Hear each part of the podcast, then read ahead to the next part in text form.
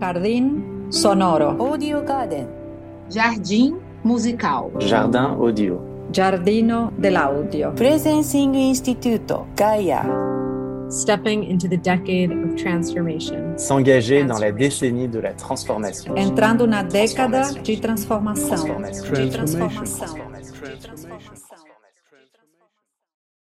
Sono Uri Noy Meir.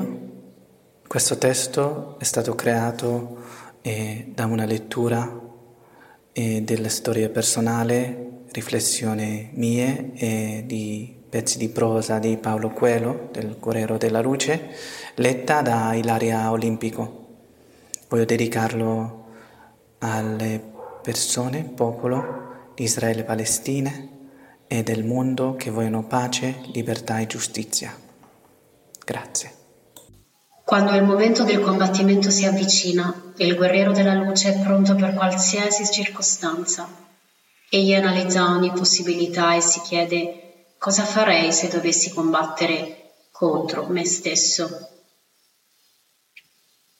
Cammino carponi nell'erba alta, nell'aria riecheggiano il canto degli uccelli e il fruscio del vento tra i rami. Ma io non presto l'orecchio né al canto né al fruscio, sono in un altro mondo. Nella mia mente si susseguono storie, racconti, fantasticherie, soprattutto nella mia testa si ripete costantemente un mormorio. Sii un eroe, sii un eroe. Riemergo dall'erba, mi alzo e prendo il mio arco di plastica dietro la mia schiena, punto la freccia di gomma contro un grumoso muro bianco. Una casa con un tetto rosso, un grande cortile in un piccolo villaggio, uno spazio vuoto, un tempo vuoto, riempito con la fantasia, immaginando guerre e guerrieri, come tanti altri bambini, come tanti altri ragazzini, indiani, ninja, cavalieri, carri armati, robot. In questo tempo non c'era nessuno spargimento di sangue, nessuna cosa rotta, nessun nemico reale, solo battaglie eroiche. Mio padre ha conservato un quaderno con le storie della mia infanzia. Uri e Yuval, un amico, parlano. Uri: quando sarò grande sarò un soldato. Anche tu sarai un soldato perché sei un uomo. Yuval: io sarò un soldato e un padre. Uri: anche io sarò un padre. E quando sarai padre avrai la barba? Yuval: no. Uri: allora dovrai raderti tutti i giorni. Yuval: anche tu? Uri: no, io no, perché avrò la barba. Uri e Yaniv, un amico, guardano un poster con le bandiere nazionali appeso alla parete della camera di Uri. Uri: questa è la nostra bandiera, additando la bandiera di Israele, la bandiera del nostro villaggio, di Korasim. Yaniv: questa è la bandiera dell'Egitto. Uri: no, l'Egitto non ha una bandiera, perché loro non hanno vinto.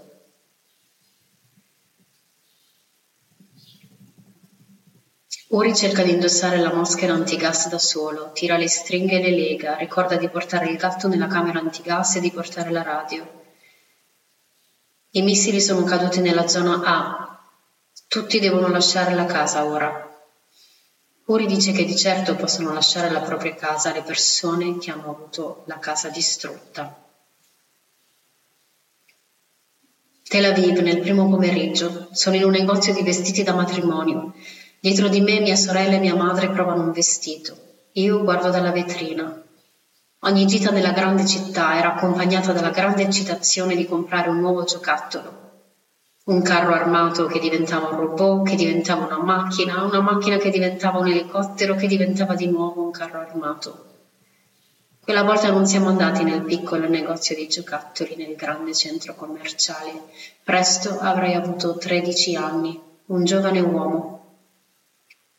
Un lampo arancione, esplosione, silenzio.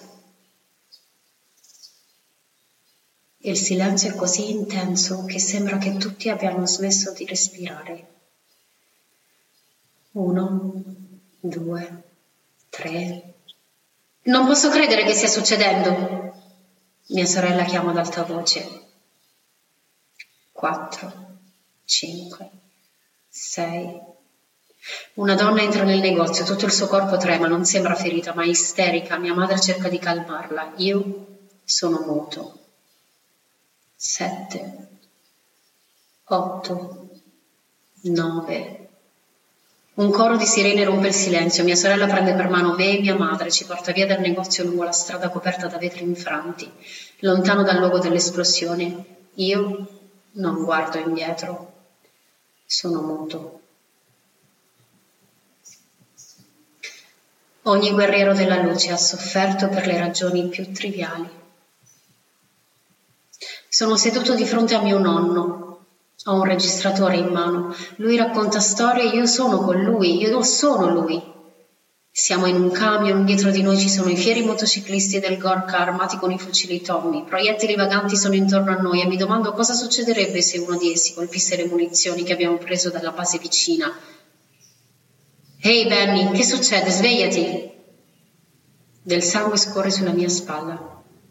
Il tessuto bianco leggero della mia maglietta è macchiato. Accosto il camion sulla strada vicino a un'orchidea arancione. I rami degli alberi picchettano sui lati del camion rumorosamente. Fermo la macchina, inizio a correre. Salgo sull'autobus del centro di reclutamento. Mio padre scatta una foto. Ma io non ricordo le prime quarantotto ore del mio reclutamento. I ricordi indietreggiano. Fuori dall'autobus c'è una nuvola di polvere di un rosso intenso. Scendiamo dall'autobus. Una delle reclute chiede se è sempre così. Qualcuno sorride compiaciuto sotto un largo cappello. Sei venuto in un giorno buono. Io sono muto. Ogni guerriero della luce ha seguito un cammino che non era il suo. Mi sveglio rotolandomi su un terreno di deserto roccioso. Le grida dei comandanti girano nella mia testa, mischiandosi le une alle altre. Come sono finito qui? Sono al posto di guardia nella striscia di Gaza. Tra le palme da lontano si alzano frecce di fumo. Uno, due, tre. Ricevo tre uscite. Sembrano dipinti di germogli d'erba. Quattro, cinque, sei. Questi missili fatti in casa sono così approssimativi. Sette, otto, nove. Continuo a fare rapporto con voce calma. Il nono è andato in alto ed è caduto dritto in linea con l'altro. Diventa un punto nero e poi un tubo a righe. Tutto adesso si svolge come in una moviola. Il missile si seppellisce da solo nella sabbia sotto i miei piedi. Faccio rapporto. Uno ha colpito qui, molto vicino a me. La radio è muta. Io sono muto. Sono un eroe? Mi domando, che eroe sono? Ogni guerriero della luce ha avuto paura di andare in battaglia. La domanda naviga nella mia testa. Da ora in poi la memoria diventa una sequenza di immagini. Lunghe ore a sorvegliare un paesaggio nero e verde. Camminate su un terreno sabbioso tra case fracassate, una casa con uno specchio di plastica rosa, un buco scuro nel terreno, un serbatoio che lentamente versa acqua sul terreno, un ragazzino legato e bendato con una striscia di stoffa, un fucile pesante, un dito sul grilletto, una finestra blindata si rompe in una ragnatela di crepe. Capivo dov'ero? Che stavo facendo? Che stiamo facendo? La mia testa si riempiva con le storie che mi avevano portato là. Noi difendiamo la casa, combattiamo il terrore. Difendiamo la casa, combattiamo il terrore. Difendiamo la casa, combattiamo il terrore. Ho disposto l'esplosivo sotto il pilastro principale di fronte a me. Ogni esplosivo è collegato all'altro con una striscia bianca che in una frazione di secondo porterà a una coordinata distruzione nei colori del rosso e dell'arancio. Combattere le infrastrutture del terrore in una città senza infrastrutture. Combattere le infrastrutture del terrore in una città senza infrastrutture. A Rafa non ci sono fognature, ma ci sono tunnel. È nero come la pece nella profondità della terra. Spengo la torcia che ho sulla testa. Qui posso pensare per un momento. essere con me stesso, con la terra. Momenti di silenzio.